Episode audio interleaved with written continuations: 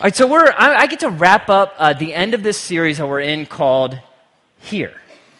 And as a church, uh, we are here. Like, we believe very much that God has placed us here in Bowling Green, in Northwest Ohio, and we have a purpose. And we want to talk about that purpose, and we want to be challenged on that purpose, and we want to live that purpose out together. And so the last three weeks, we've been talking, really challenging you guys to, to move out in the way that God calls us to move out, to, to love those uh, in our community um, in practical ways with the things that we say, and then also like how it is that we live, and then what we do. Uh, and then t- today, I'm going to be wrapping it up with talking about celebration and the place of celebration in the midst of the mission.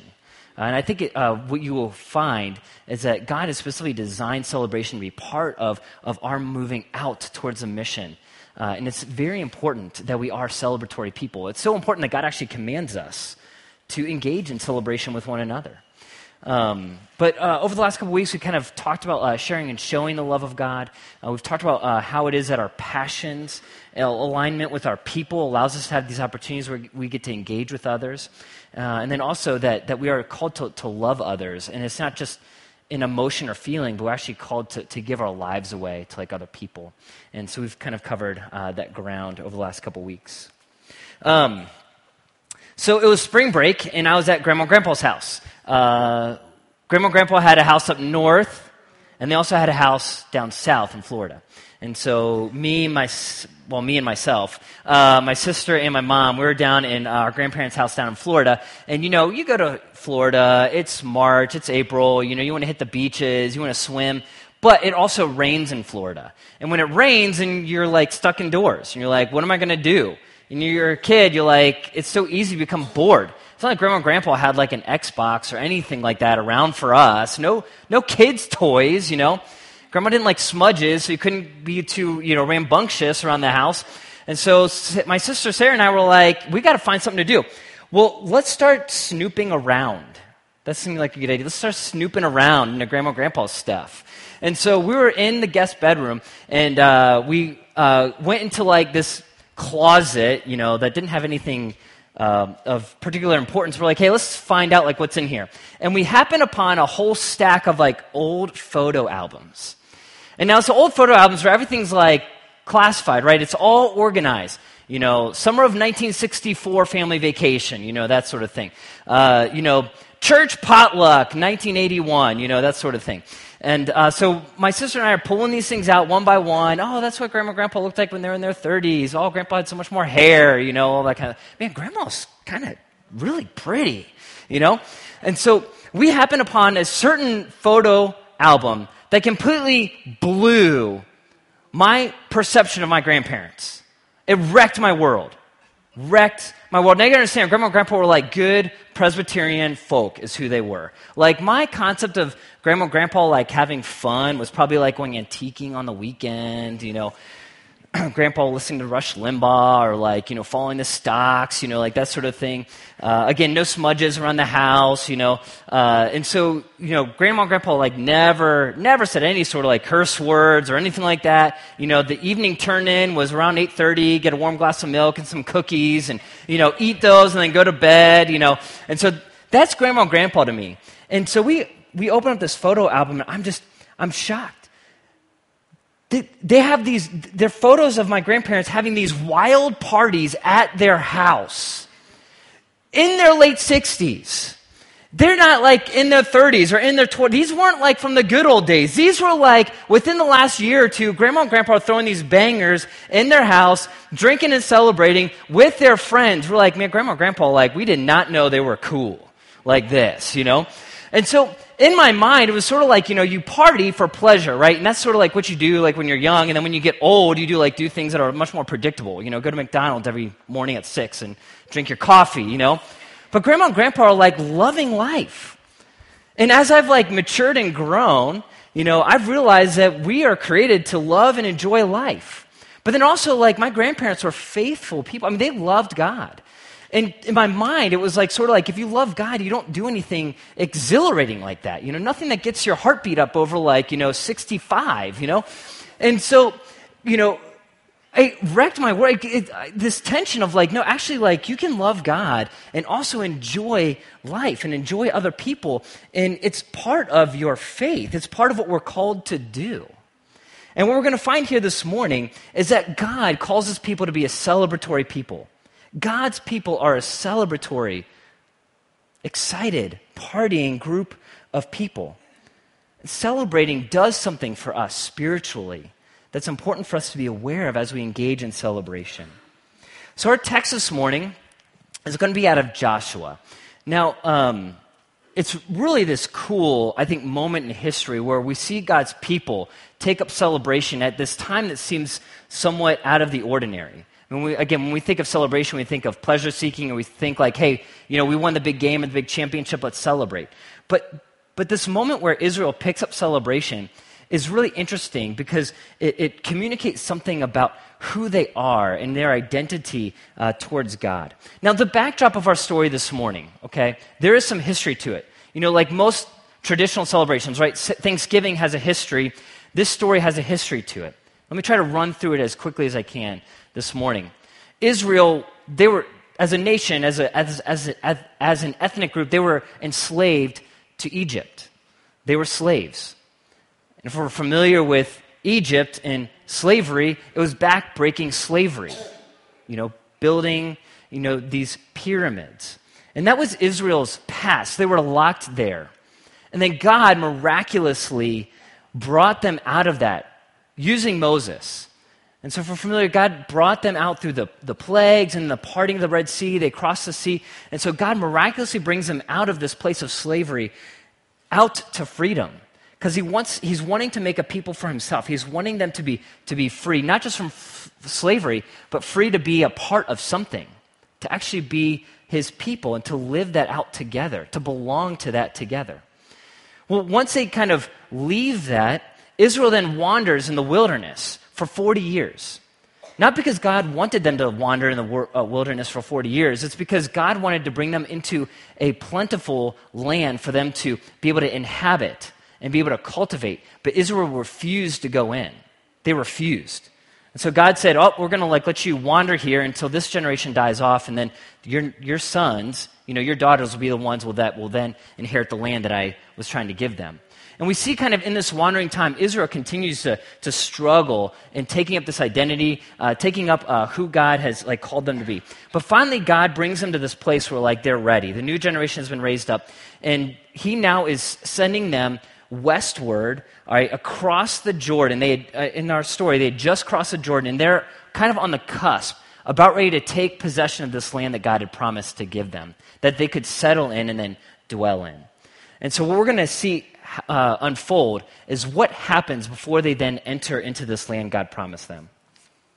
It says this in Joshua chapter 5 As soon as all the kings of the Amorites who were beyond the Jordan to the west, and all the kings of the Canaanites who were by the sea heard that the Lord had dried up the waters of the Jordan for the people of Israel until they had crossed over, their hearts melted, and there was no longer any spirit in them because of the people of Israel.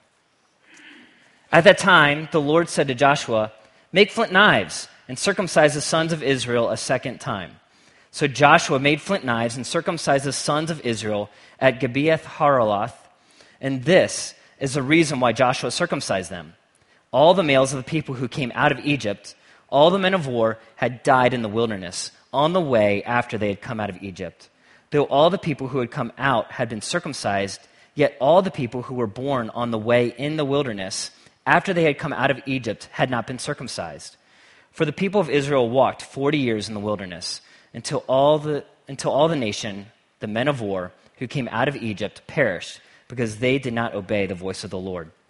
The Lord swore to them that he would not let them see the land that the Lord had sworn to their fathers to give to us, a land flowing with milk and honey. So it was their children, whom he raised up in their place, that Joshua circumcised, for they were uncircumcised, because they had not been circumcised on the way. When the circumcising of the whole nation was finished, they remained in their place in the camp uh, until they were healed. And the Lord said to Joshua, Today I have rolled away the reproach of Egypt from you. And so the name of that place is called Gil, uh, Gilgal to this day. While the people of Israel were encamped at Gilgal, they kept the Passover on the 14th day of the month, in the evening on the plains of Jericho. In the day of the Passover, on that very day, they ate the produce of the land. Passover is a uh, traditional annual celebration that the people of Israel were given uh, in Egypt uh, that symbolize their coming out, their being bought uh, and covered to be God's people. I had a really fun conversation with um, a young college student uh, named Jacob, who's actually here this morning. Um, and I asked Jacob, uh, I said, uh, why do people party? You know, why, why do people like go and like have fun? You know, beyond pleasure seeking. Do you mean like, you know, it's, it's fun to party, but why do people like, what do you think motivates them and compels them? And he said something really perceptive that's actually kind of like my outline uh, for this morning. Here's what Jacob said Jacob said, uh, they go out uh, to socialize. You know, to have fun, you know, make friends. They go out for status. And they go out for stress relief. And I was like, yeah. And I, I think that we see all of these same things. Why do people go out to have a good time? They're not just looking just for a hedonistic like experience. I think that we're searching for something within. We're searching to belong, socializing, belonging, being a part of a people. We're searching for identity, status, who am I? And we're looking for transcendence. That my life is beyond the anxieties and, and the moment by moment, the day to day in grind that I live. I'm looking to transcend to something else. That celebration is not predominantly, I don't think, for us, an opportunity for self indulgence, but rather celebrating is meaning mapping.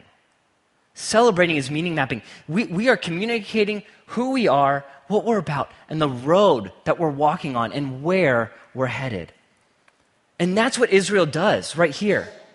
They're on the journey. They haven't arrived. They have not yet to possess what God has given them. And yet they're on the road and they celebrate to enter into, enter into this story that God has invited them celebrating his entrance into the greatest story humankind has ever known. It, it is a story that started from the very beginning with Adam and Eve, and it is a story that will end at the very end. And God has carried the story from that point to the final point of when it ends. And he has, throughout generation after generation after generation, been making a people for himself that they might be in relationship with him, that they might experience his love, that they might then live it out. And God has been the one who's carried his people from all the, the whole traverse of human history so far.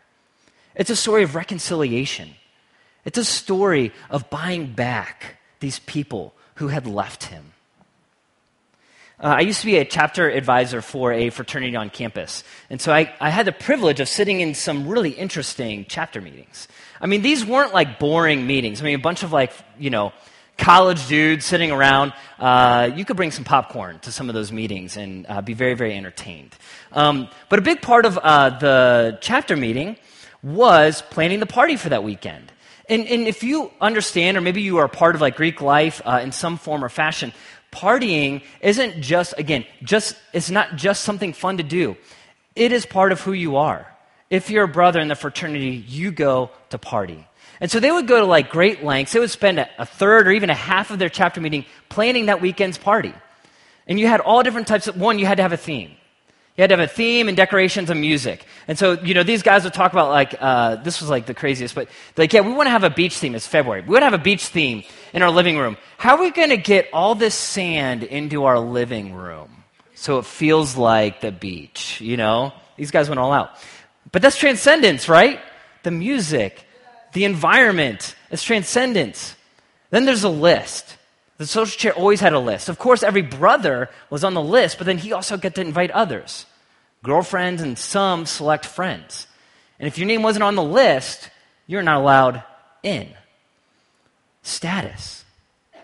You can come in if you're on the list. And then belonging. You're a real brother if you come and party with us. And what was interesting is in these chapter meetings, even with guys who are in the room, they would say, You don't party with us anymore. What do you have to do with our brotherhood? That partying wasn't just, it was, it was like, if you're one of us, you will come and do the things that we do together because you belong. This is what God has done for us, that we belong. That this Sunday morning church service is not just a church service, it's not just religious ritual. This is us communicating something and entering into this story that God has given us. Transcendence, worship. It's not just song singing, it, it, is, it is invoking your mind and your emotions to grab a hold of that which we do not see, which is God. It is engaging and belonging to this group of people. I was talking to a young woman who uh, is uh, new to our worship team, and I just, you just think about it. You know, you're in your early 20s, and you're sitting there on the worship team with, you know, this gentleman that's in his 60s. You are brothers and sisters. You are brothers and sisters. That doesn't matter how different you look.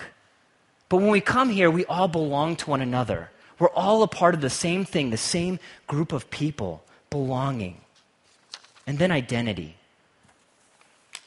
That we come because we are something, we are someone, and God has brought us into that identity. Celebrating claims our identity as a son and daughter of God. Celebrating claims our identity, your identity as a son and daughter of God. In the Passover feast, when they, when they celebrated this, they were claiming what was true about themselves. We belong to God. That's why we celebrate this thing. The, the passage that we just read, there was a whole lot of text about this thing called circumcision. Um, it, uh, circumcision for ancient Israel, this is before Christ, for ancient Israel, was the way in which they were set aside. It was a symbol marking them as something. Now, different uh, nations, Israel wasn't the only nation that practiced circumcision, but other nations practiced circumcision for different reasons. Israel took on and gave circumcision to their sons as a way of saying, You are part of the family. Your circumcision means that you belong to God, you're part of God's people. Now, we have to understand is that they were bought. They weren't just given circumcision just to be given circumcision. Like, they were given circumcision at a price. And that was the Passover feast. The Passover feast had to do with, you know, uh, the uh, slaughtering of a lamb and then the covering of that blood and the feasting on the meat of, of that lamb. And that it was that sacri- sacrificial lamb that actually bought them into God's people. Now, I kind of already covered this, but there, and it says it here in our text disobedience was a major problem. Israel's disobedience was a huge problem. God promised them this land, and then Israel refused. God, they asked, for God to provide for them. God provided for them. And then they grumbled and complained.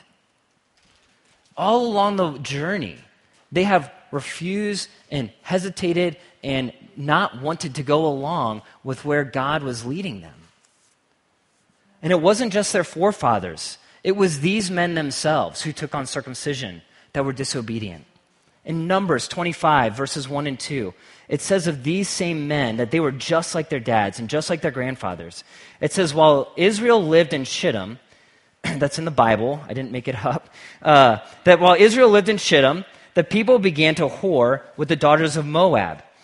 These invited the people to the sacrifices of their gods, and the people ate and bowed down to their gods. God said, You will not worship like the other nations. And yet Israel engaged in this per- promiscuous, sexually immoral way of worshiping other gods, which also included child sacrifice. And Israel said, Yeah, we want to be like the other nations, and so we're going to also do what they wanted to do. And so these guys were not blameless, they were not innocent. They were disobedient, and they had shame, just like us. In our, our culture, bends over backwards to pretend as if we don't have shame. We bend over backwards with the narratives of, of, of you're a good person and everything's okay, or it's not your fault. And we try to cover our shame over as if it just can be covered over when we know it's present. I was talking to a young man a couple years ago, and uh, I was just, he was beginning to become interested in God. And I said, what is, you know, you had no interest in God before. Why are you interested in God now? He's like, everything like hasn't worked. And I was like, what do you mean everything hasn't worked? He's like, well, I have been, since I was growing up through adolescence, been told, man, if I just can sleep with a bunch of women, then like, that's a good life. And that's going to like bring me pleasure. And I'm going to, you know, feel ma- masculine. And uh, I'm going to uh, uh, have enjoyment in my life. And he's like, it's, he's like, it doesn't matter how many women I, I, I'm with, every single morning I wake up feeling empty. He kept on going to the well and it kept on being dry. And he said, on top of that, he said, on top of that, I now also feel like a failure. Because my friends tell me this is a life to live and this is how I can be happy, and I keep on going there and I'm not happy, and now I feel like I'm not doing it right. He felt a tremendous amount of guilt and shame trying to pursue life in the way of our world, and it left him empty. And then he felt like he was failing the path that the world had given him.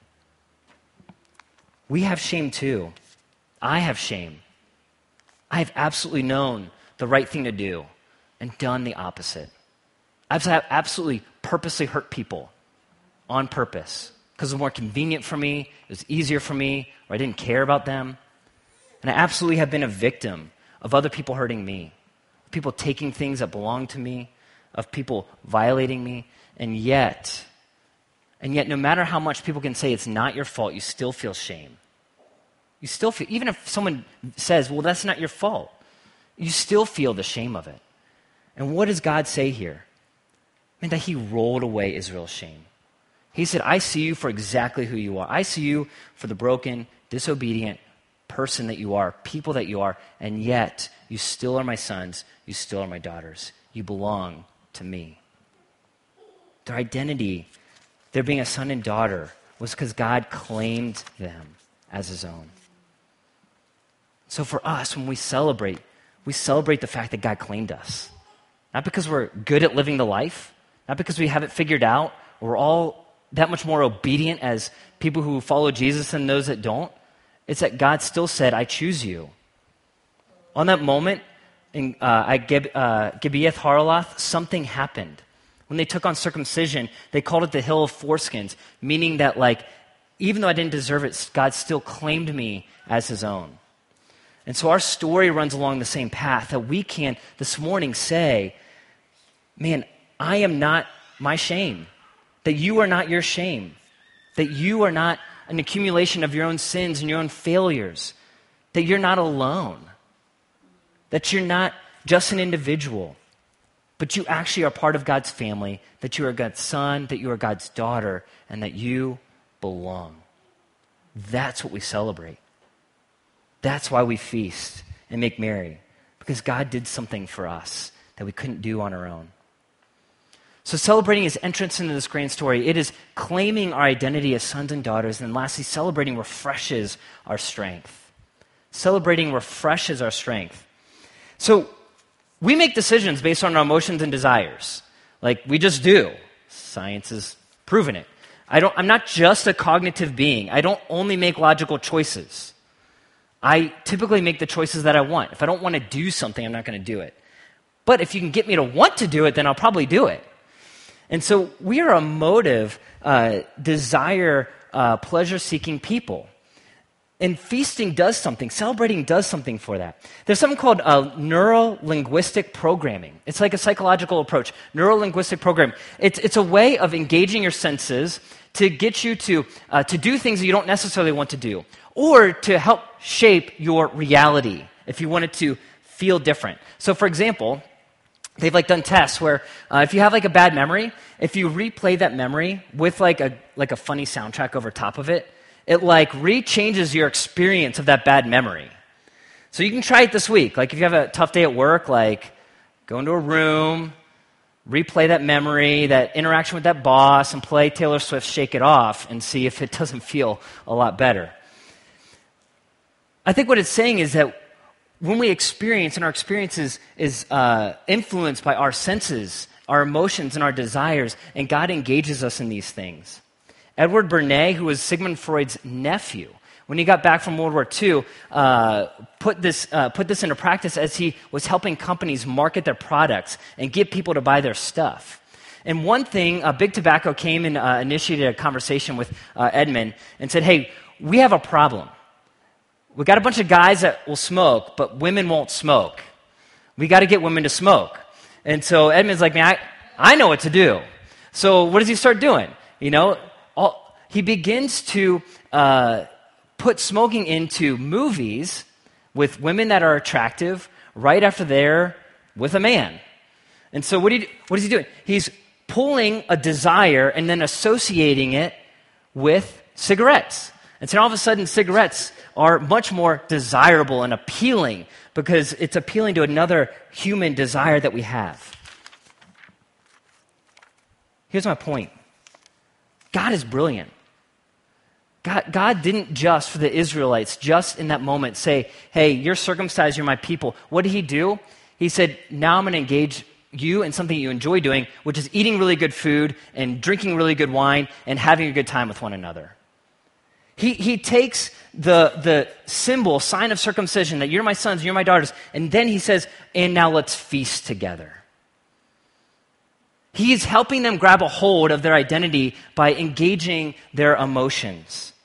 That Passover marries the symbolism that the symbolism that God was making these people for himself with these innate human instincts and desires. Passover was typically accompanied with song singing and feasting with meat, which was not very common for them to eat from, communal prayers, fellowship, and merrymaking. That God is engaging the whole person as He's helping them live out and experience this uh, story. God anchors our desires with our identity through feasting and celebrating. God anchors our desires and our identity through feasting and through celebrating. That when we come here on Sunday, we're not just putting an hour in. We're not just putting in our time. We're not just trying to get the monkey off our back. We're not just trying to check some boxes off. God brings us in here that we would engage our emotions and desires, that we would sing with one another, and towards Him, that we would enter into the transcendence of seeing God and worshiping Him, being in fellowship with one another, and locking arms with each other. That He would help us actually live out and embody our sonship and daughtership through celebration. He's incredible. God is incredible. What's really beautiful is that God, this whole time, is communicating that He's the central figure of it all. Things get tiring when you feel like you have to do it on your own or you don't have the resources. But God continues to communicate to Israel I'm at the center of this thing. They feast and they celebrate before they even begin to take possession of the land, before they even begin to do the hard work. Because God is saying, Hey, I brought you out of Egypt. I kept you in the wilderness. In this next leg of the journey, I got you there too. When we come here and celebrate with one another, and as we think about moving out into our weeks, God says, I got you. God says, I'm going to be with you as you live out that meaning, and that purpose. Jesus is all over this story. Jesus is all over this story. Gibeath Haraloth means hill of foreskins. And that same mount, that same hill, became Golgotha, where Christ put himself on the cross for us. That no longer would Israel have to cut their own skin or shed their own blood, but Jesus would finally be the last sacrifice. Gilgal is a Hebrew word meaning or sounding like to roll away. God said, I roll away your shame. And our shame was rolled away that day that that stone was rolled away from Christ's grave. That he came out and was alive. And we know that we are His, that we belong to Him, that we have an eternal destiny with Him because He continues to put us in that story to refresh us and remind us of that. We are His sons and daughters. So, why are we here? I mean, we're here to celebrate. So, let us this morning enter into that great redemptive story. Let us take up being His sons and daughters and let us refresh ourselves in Him. Let me pray. God, you are incredible. You are magnificent. Father, that you would bring us to yourself, not because we've deserved it or earned it. God, I am the least worthy one to be a follower of you. And yet, we are not defined by our past. We're not defined by the things we've done. We're defined by the fact that you chose us. And you solidified that by nailing your son on the cross. And you showed us that our story doesn't end in death, but actually ends in eternal life when your son got out of the grave. So, Father, would we this morning enter into that. Would you refresh us with those truths? God, help us to engage with you in our emotions and our desires, that we would live these things out in the rest of our weeks. We thank you so much for laying this pathway uh, open to us, that we might have meaningful celebration with you. Amen.